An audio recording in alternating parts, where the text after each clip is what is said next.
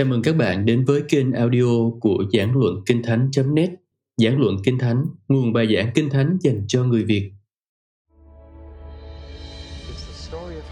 Đó là câu chuyện kể về cách Đức Chúa Trời tìm kiếm một nàng sâu cho con một của Ngài. Mỗi sách một khác. Tôi cố gắng đưa cho các bạn những chìa khóa để tự mình giải mã Kinh Thánh. Giải mã Kinh Thánh cùng David Paulson Sách Amos Bây giờ chúng ta sẽ xét đến hai tiên tri Amos và Ose là những người ở ngay giữa Jonah và Nahum. Như vậy là chúng ta không xét đến họ theo đúng thứ tự thời gian. Lúc này là thế kỷ thứ 8 trước công nguyên và họ thường được gọi là các tiên tri thuộc thế kỷ thứ 8. Con người làm những gì trong thế kỷ thứ 8? Rất thú vị khi tìm hiểu phong nền và hai cái tên nổi bật trong hoạt động của con người là Roma và Hy Lạp. Roma và Carthage đều được thành lập vào thế kỷ thứ 8 trước công nguyên và nếu biết lịch sử, thì ta sẽ biết hai bên chống đối nhau rất quyết liệt. Chiến tranh Punic nổ ra giữa Roma và Carthage, và cuối cùng Roma leo lên đầu bảng.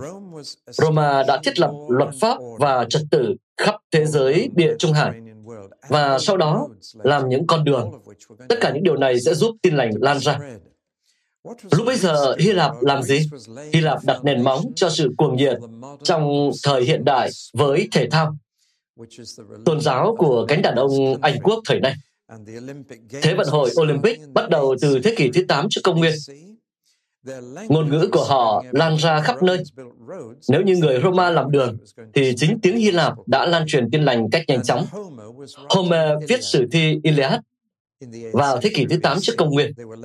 Người ta đặt nền móng cho nghệ thuật và kiến trúc Họ thành lập thành bang hay thị quốc ở mọi nơi và đưa chế độ dân chủ vào thế giới qua những thị quốc đó.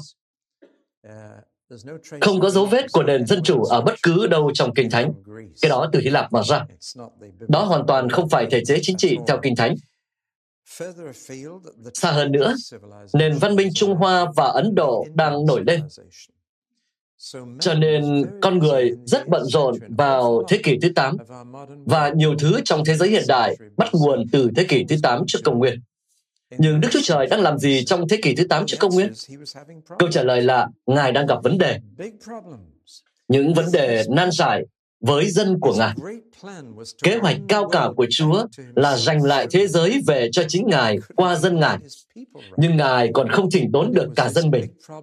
Vấn đề nan giải này là của dân Chúa, cần đến chức vụ của cả Amos và Ose toàn bộ kế hoạch đang đổ bể. Ngài đã lập một giao ước với dân này, đặt họ tại giao lộ của thế giới, nơi mọi người sẽ nhìn thấy họ, và lập một giao ước đơn giản. Nếu các ngươi vâng phục ta, thì ta sẽ chúc phước cho các ngươi hơn mọi dân khác.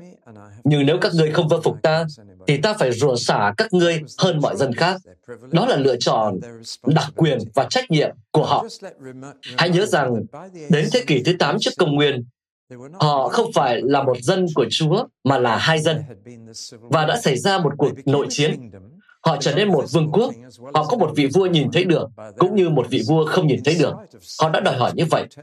Mặc kệ sự phản đối của Samuel, Đức Chúa Trời bảo Samuel, hãy bảo chúng rằng có vua là phải trả giá. Họ sẽ đánh thuế các ngươi, họ sẽ bắt con trai các ngươi đi lính và bắt các con gái các ngươi vào hậu cung. Họ sẽ lấy, lấy, lấy. Những vị vua trên đất này rất tốn kém. Chính quyền tập trung rất tốn kém. Nhưng họ vẫn muốn có vua, nên họ đã có vua.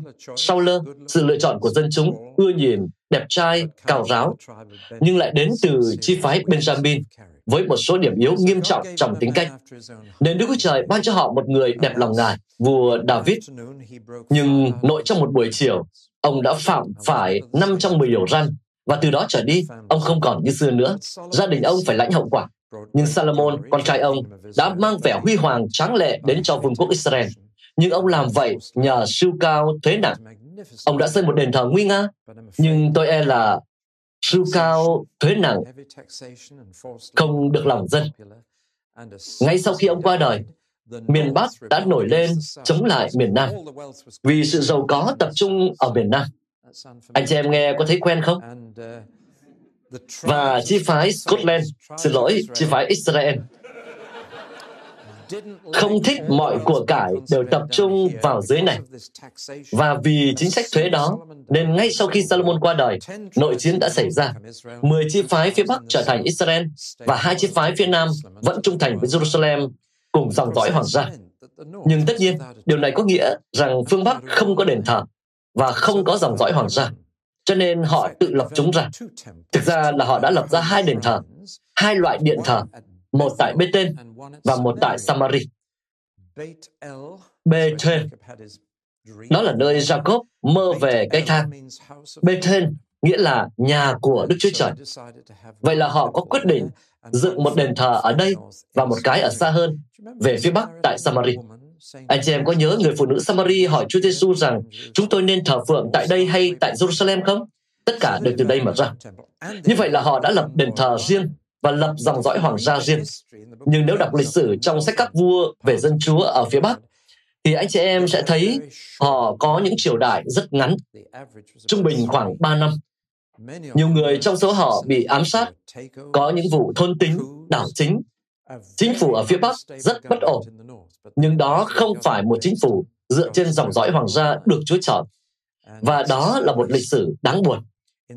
Ở phía Nam, họ có chính phủ ổn định hơn và thời kỳ trị vì trung bình của các vua phương Nam là 33 năm.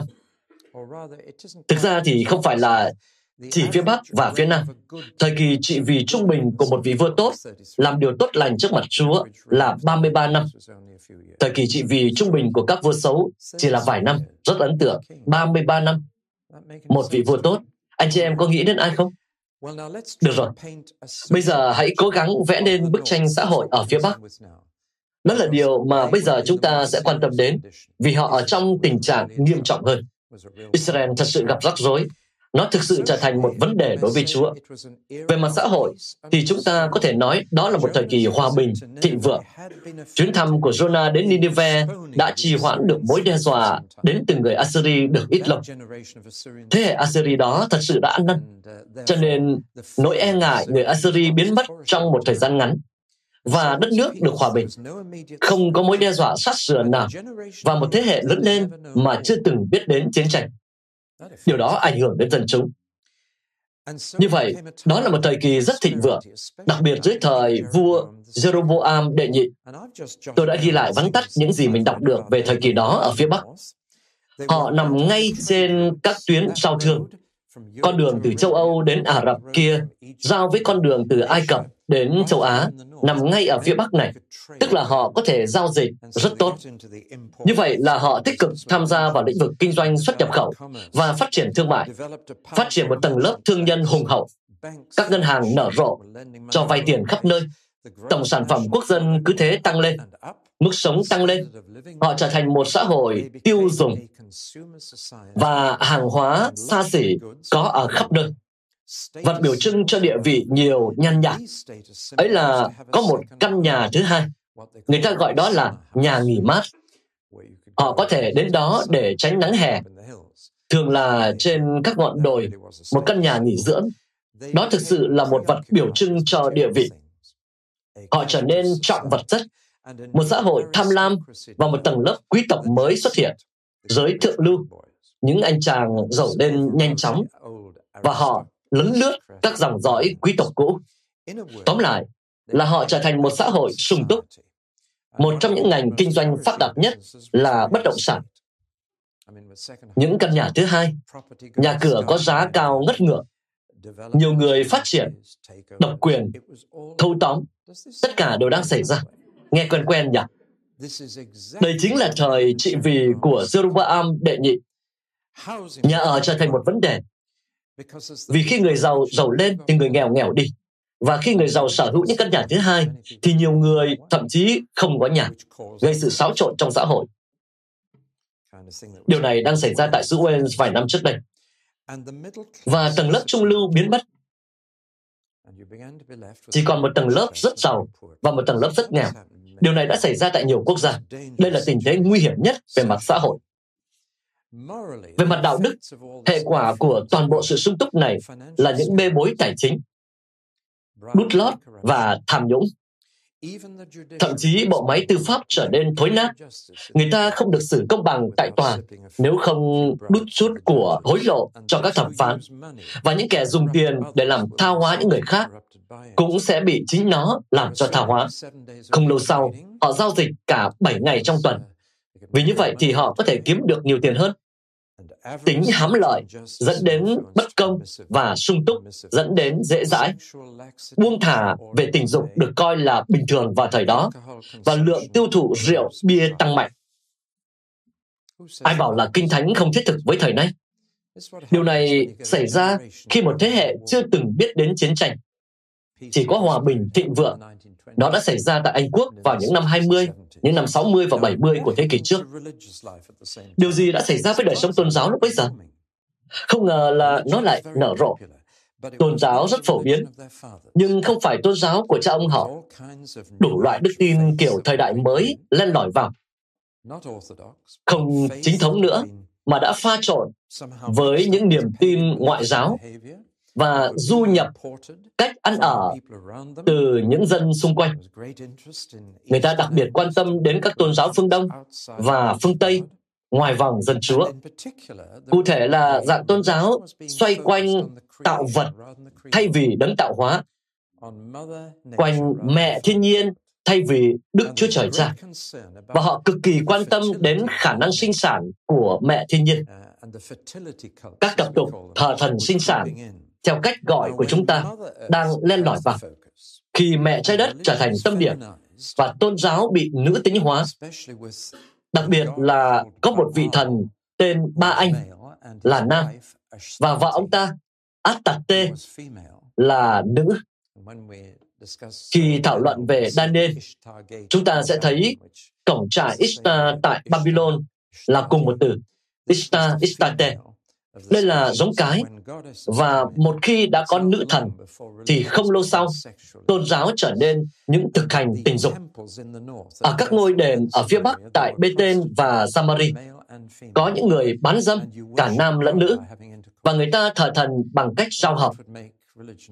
Điều đó khiến tôn giáo trở nên khá được ưa chuộng, và người ta đổ xô đến các ngôi đền để thực hiện nghi thức thờ cúng dưới dạng giao hợp để đem đến sự màu mỡ cho đất đai.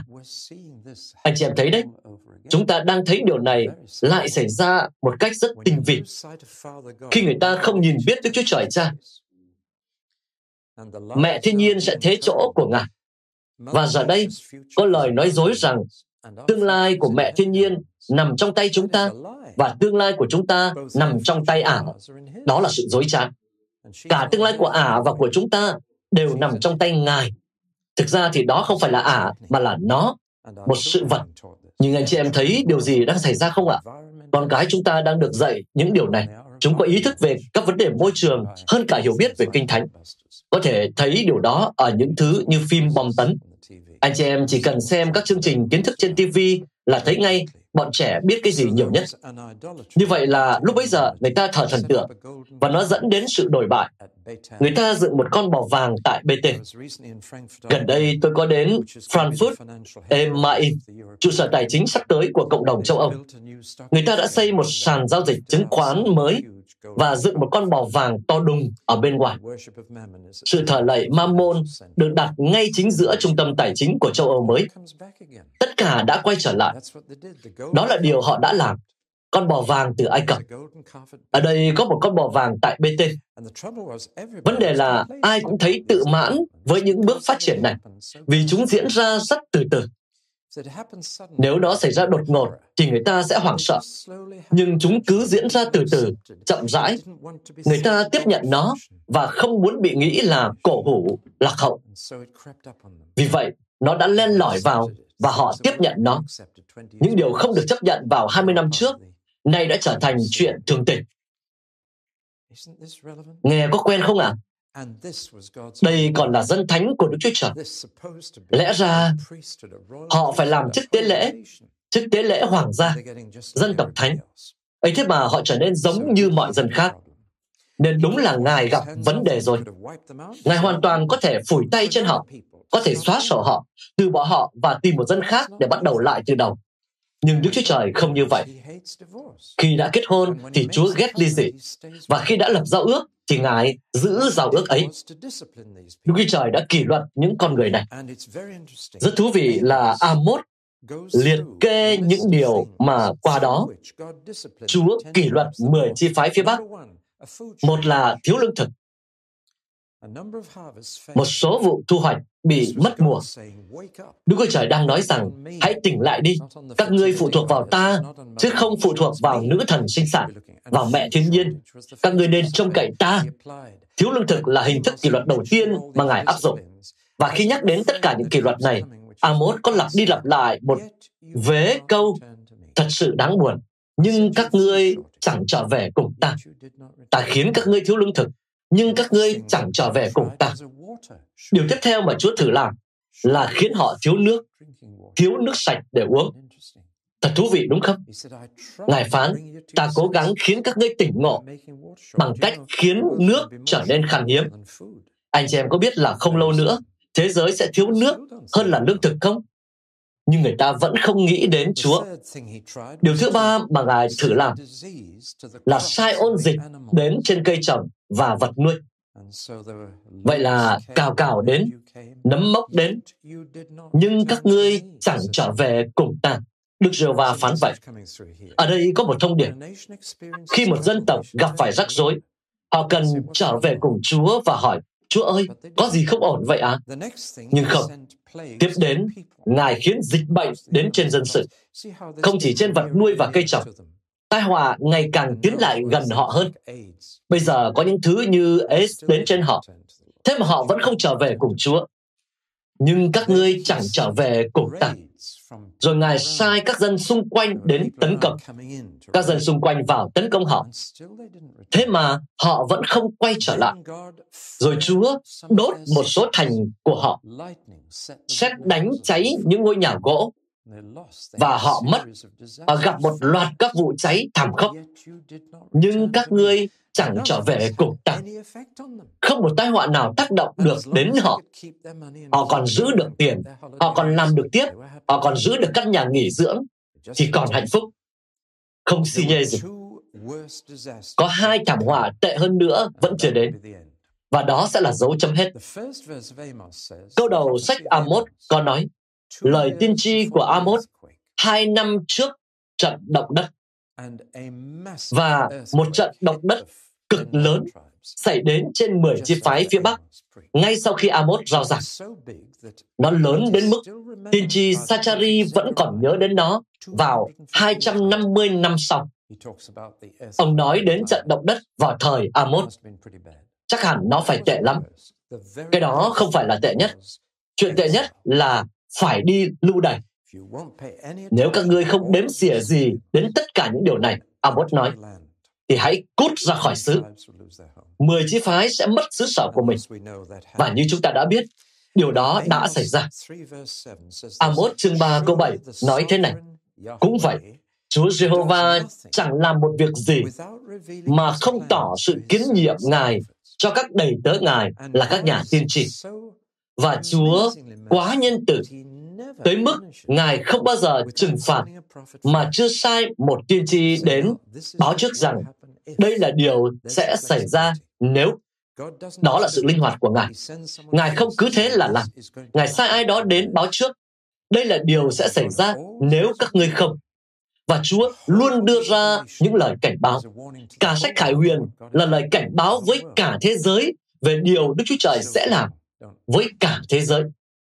Thế mà người ta vẫn không trở về cùng Ngài. Chúa còn làm được gì nữa đây? Rồi, Chúa sai hai tiên tri cuối cùng đến với các chi phái phía Bắc, Amos và Ose. Họ rất trái ngược nhau.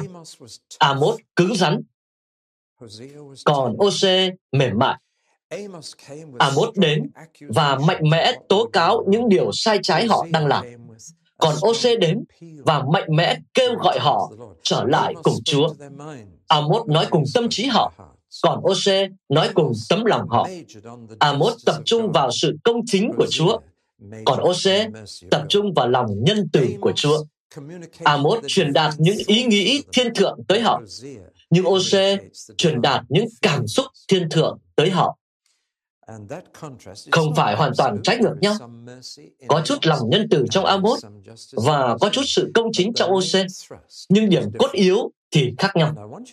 Và tôi muốn anh chị em thấy rằng lời phán cuối cùng của Chúa là một lời kêu gọi, một lời kêu gọi rất nhẹ nhàng và đầy tình cảm. Chắc các con sẽ không làm như vậy. Chắc các con sẽ không buộc ta đến mức này. Chúng ta cảm nhận được tấm lòng tan vỡ của Chúa trong Ose. Ngài ghét phải làm như vậy với dân Ngài. Nhưng Ngài không còn lựa chọn nào khác. Họ không cho Ngài lựa chọn. Rồi, hãy xét kỹ đến các tiên tri này. Amos, niên đại là năm 750 trước công nguyên, giữa thế kỷ thứ 8 này. Và một ngày nọ, có người đàn ông xuất hiện tại Bethel, đứng trên các bậc của đền thờ và giao giảng. Như ông là một người miền Nam, như người Anh đến Scotland vậy. Như một người Anh đến Úc và bảo Úc là họ tệ đến mức nào. Tôi đã trải nghiệm điều đó theo đúng nghĩa đen. Thật là khi Chúa lại sai một người miền Nam đến miền Bắc để nói cùng họ. Và điều đó thật sự gây bất lợi cho ông lúc mới đầu.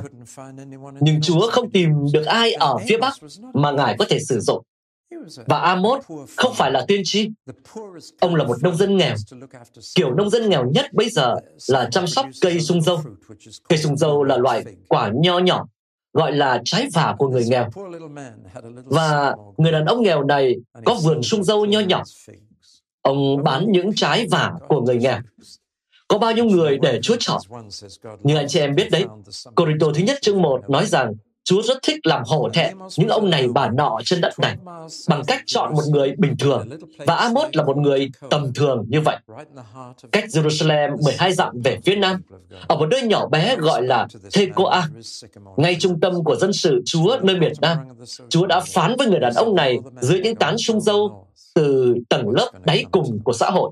Ngài phán, con là người sẽ đi nói với phương Bắc về những gì sẽ xảy đến với chúng. Ông không được đào tạo về tôn giáo, không được tấn phong, không chuyên. Chúa chọn ông vì những cái không đó. Và Ngài quả thật là như vậy. Anh chị em biết tại sao Chúa chọn Israel không? Vì những cái không của họ. Ngài nói vậy. Ngài nói, ta không chọn các ngươi vì các ngươi tuyệt vời, hay mạnh mẽ, hay thông minh. Ta chọn các ngươi vì ta yêu các ngươi. Chấm hết. Lý do để Chúa chọn phụ thuộc vào Ngài, chứ không phụ thuộc vào chúng ta. Anh chị em cứ nhìn xung quanh mà xem. Paulo nói như vậy trong Corinto thứ nhất. Ông nói, hãy nhìn anh em đi. Không có mấy người khôn ngoan, không có mấy người quý tộc. Thế gian sẽ không chọn anh em. Đức Chúa Trời chọn những người bình thường và Amos là một người bình thường như vậy. Anh chị em biết tại sao Chúa làm như vậy không? Vì khi đó Ngài mới được vinh hiển. Nếu Ngài chọn những người thông minh, những người giàu có và những người quyền thế, thì họ sẽ nhận vinh quang về mình. Nhưng không, Ngài chọn những người bình thường và khi ấy Ngài được vinh hiển.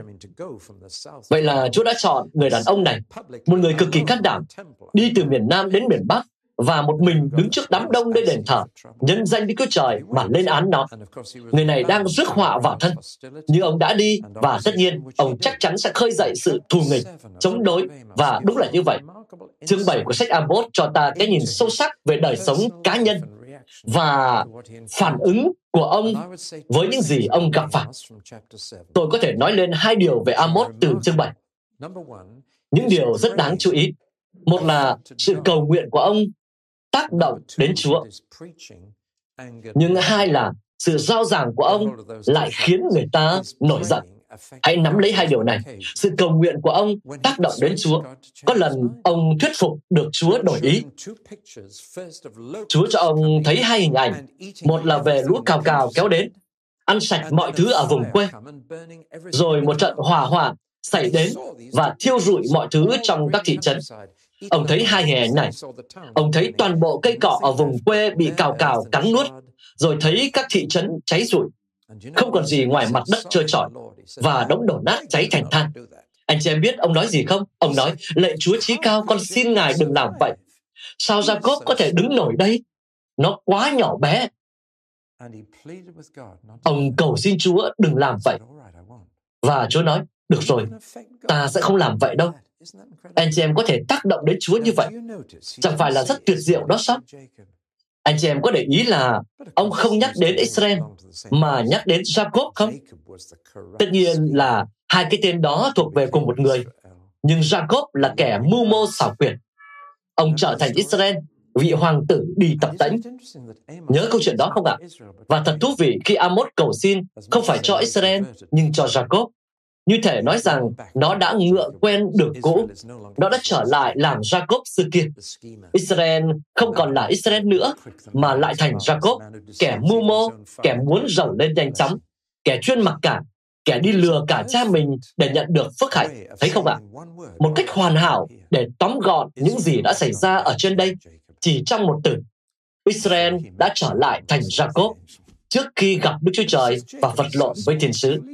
Như ông nói, Jacob quá nhỏ bé, xin đừng làm vậy. Và thực ra sự cầu nguyện của ông đã khiến Chúa mùi lòng. Môi xe cũng trải qua điều tương tự, làm ta nhớ đến khi Chúa Giêsu ở trên thập tự giá. Ngài nói rằng, cha ơi, xin tha cho họ, họ không biết mình đang làm gì. Lời cầu nguyện của chúng ta có thể thay đổi Đức Chúa Trời. Không thể thay đổi tính cách của Ngài, nhưng có thể thay đổi kế hoạch của Ngài. Tôi thấy đó là một lẽ thật khó tin, đúng không? Đây không phải là một ông thần nào đó đang ngồi trên kia ra lệnh cái gì thì cái đó thành định mệnh. Không đâu. Đây là một Đức Chúa Trời lắng nghe chúng ta. Một Đức Chúa Trời muốn chúng ta thuyết phục Ngài. Thế nên Chúa Giêsu mới nói, hãy tiếp tục gõ cửa khi các con cầu nguyện. Hãy cứ gõ cửa cho tới khi người ấy dậy khỏi giường và đưa bánh cho các con. Anh chị em có thể tác động đến Chúa bằng lời cầu nguyện của mình. Một lẽ thật đáng kinh ngạc. Nhưng mặt khác, sự giao giảng của ông lại khiến người ta nổi giận, đặc biệt là nó khiến các lãnh đạo tôn giáo nổi giận.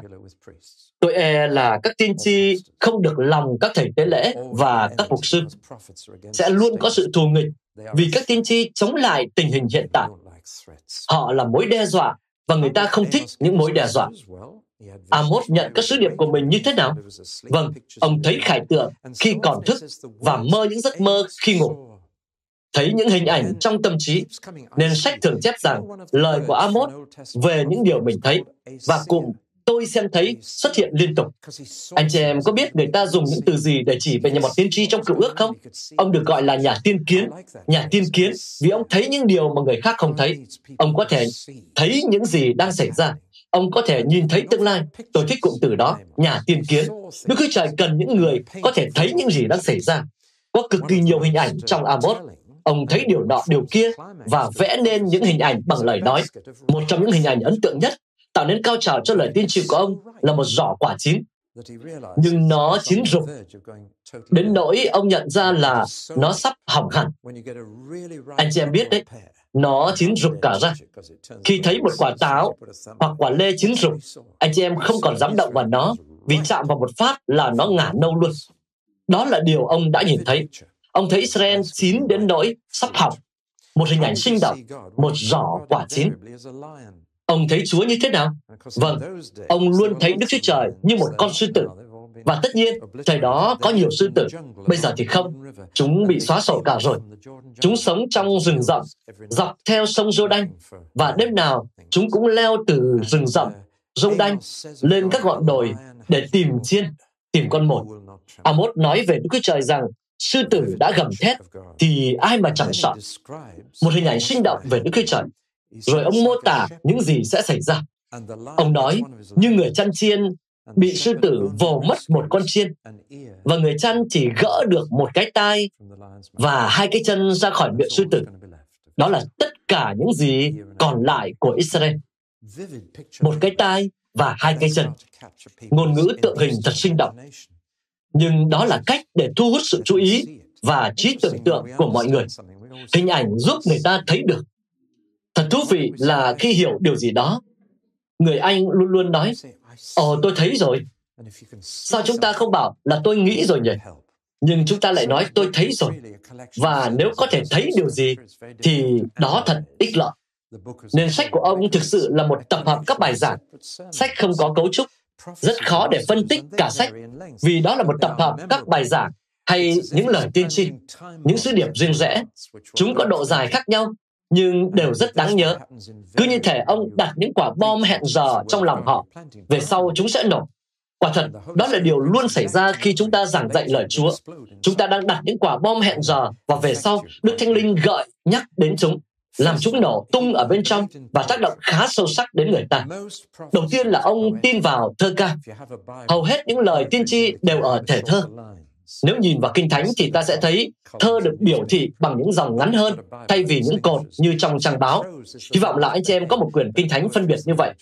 Văn xuôi là ngôn ngữ của tâm trí, nhưng thơ ca là ngôn ngữ của tấm lòng. Khi thấy văn xuôi trong Kinh Thánh thì anh chị em nghĩ theo suy nghĩ của Chúa. Nhưng khi thấy thơ ca, hãy cảm nhận cảm xúc của Chúa. Kinh Thánh đầy những tình cảm của Đức Chúa Trời.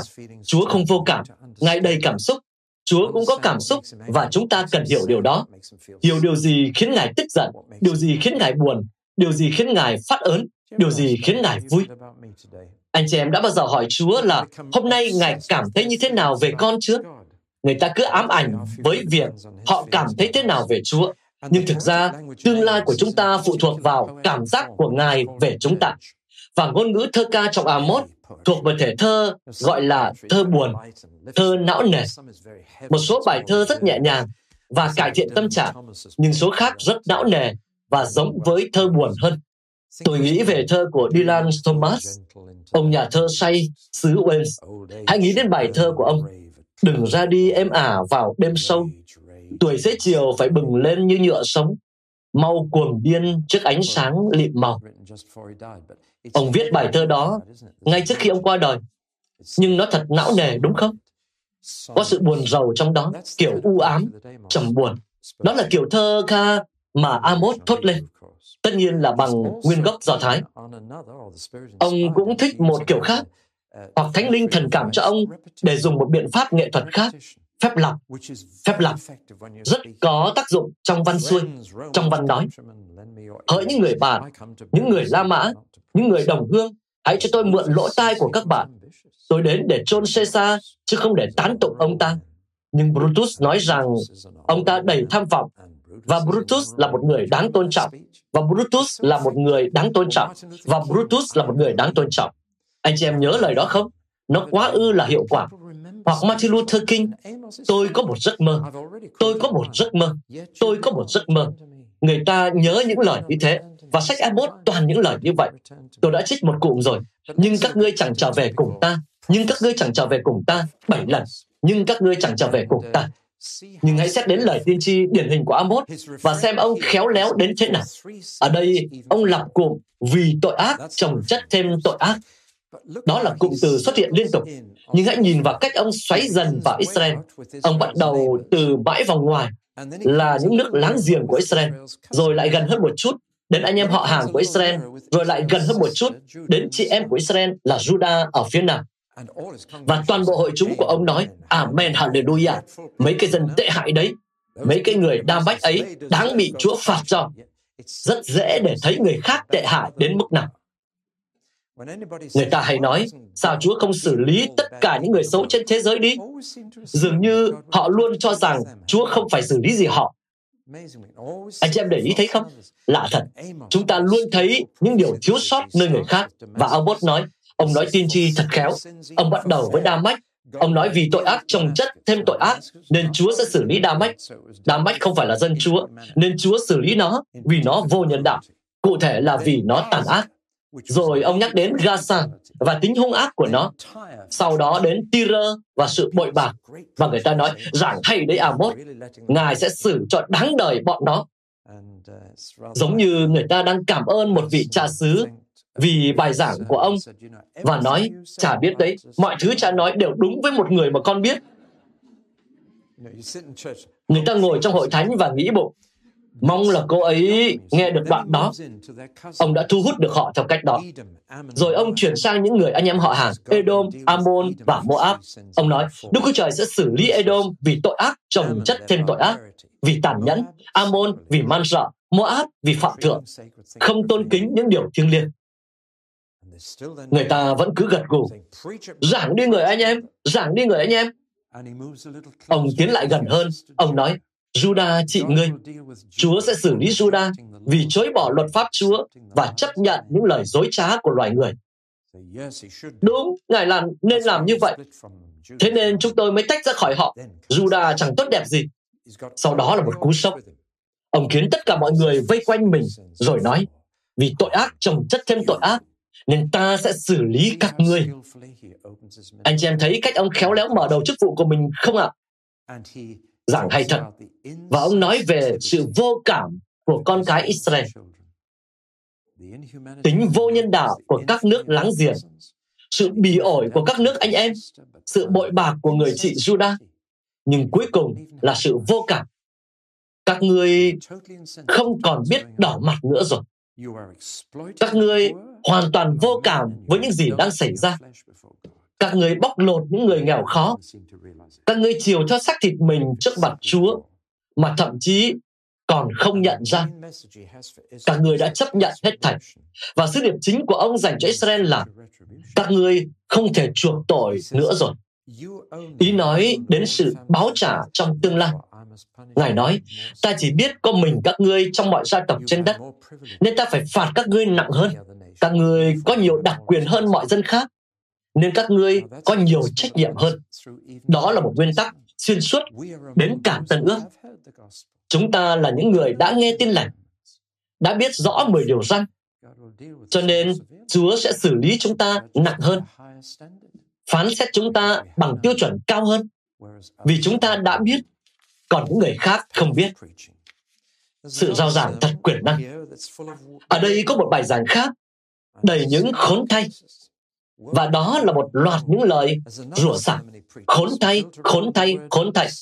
Một bài giảng khác của ông xoay quanh từ tìm. Hãy tìm kiếm ta, thì các ngươi sẽ sống. Hãy tìm kiếm Đức Giê-hô-va.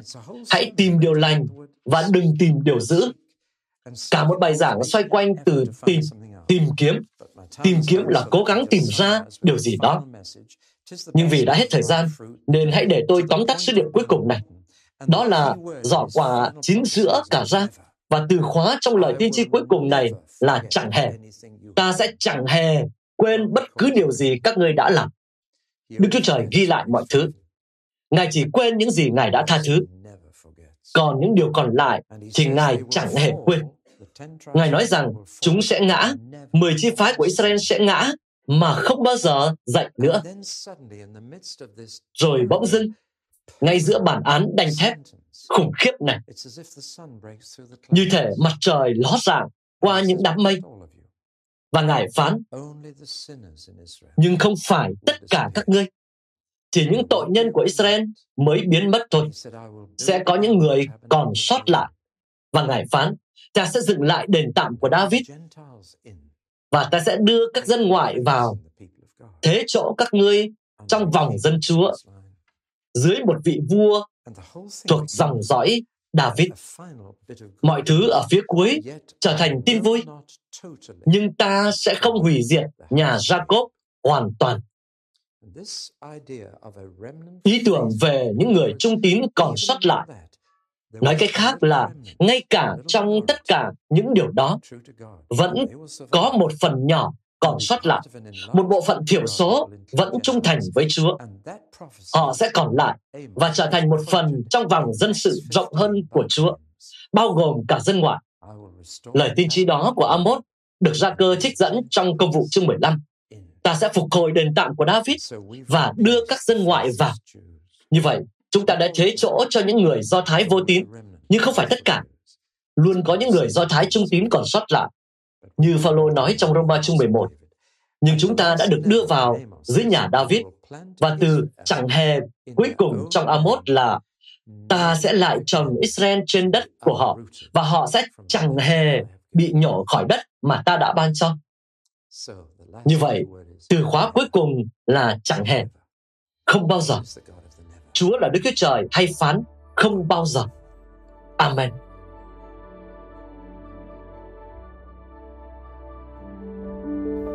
Các bạn vừa nghe xong bài giảng được phát trên kênh audio của giảng luận Kinh Thánh.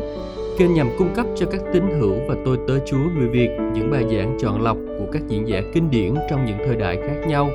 Để biết thêm thông tin về chúng tôi, Xin vui lòng truy cập trang web giảng luận kinh thánh.net. Xin chào và hẹn gặp lại các bạn trong những bài giảng tiếp theo.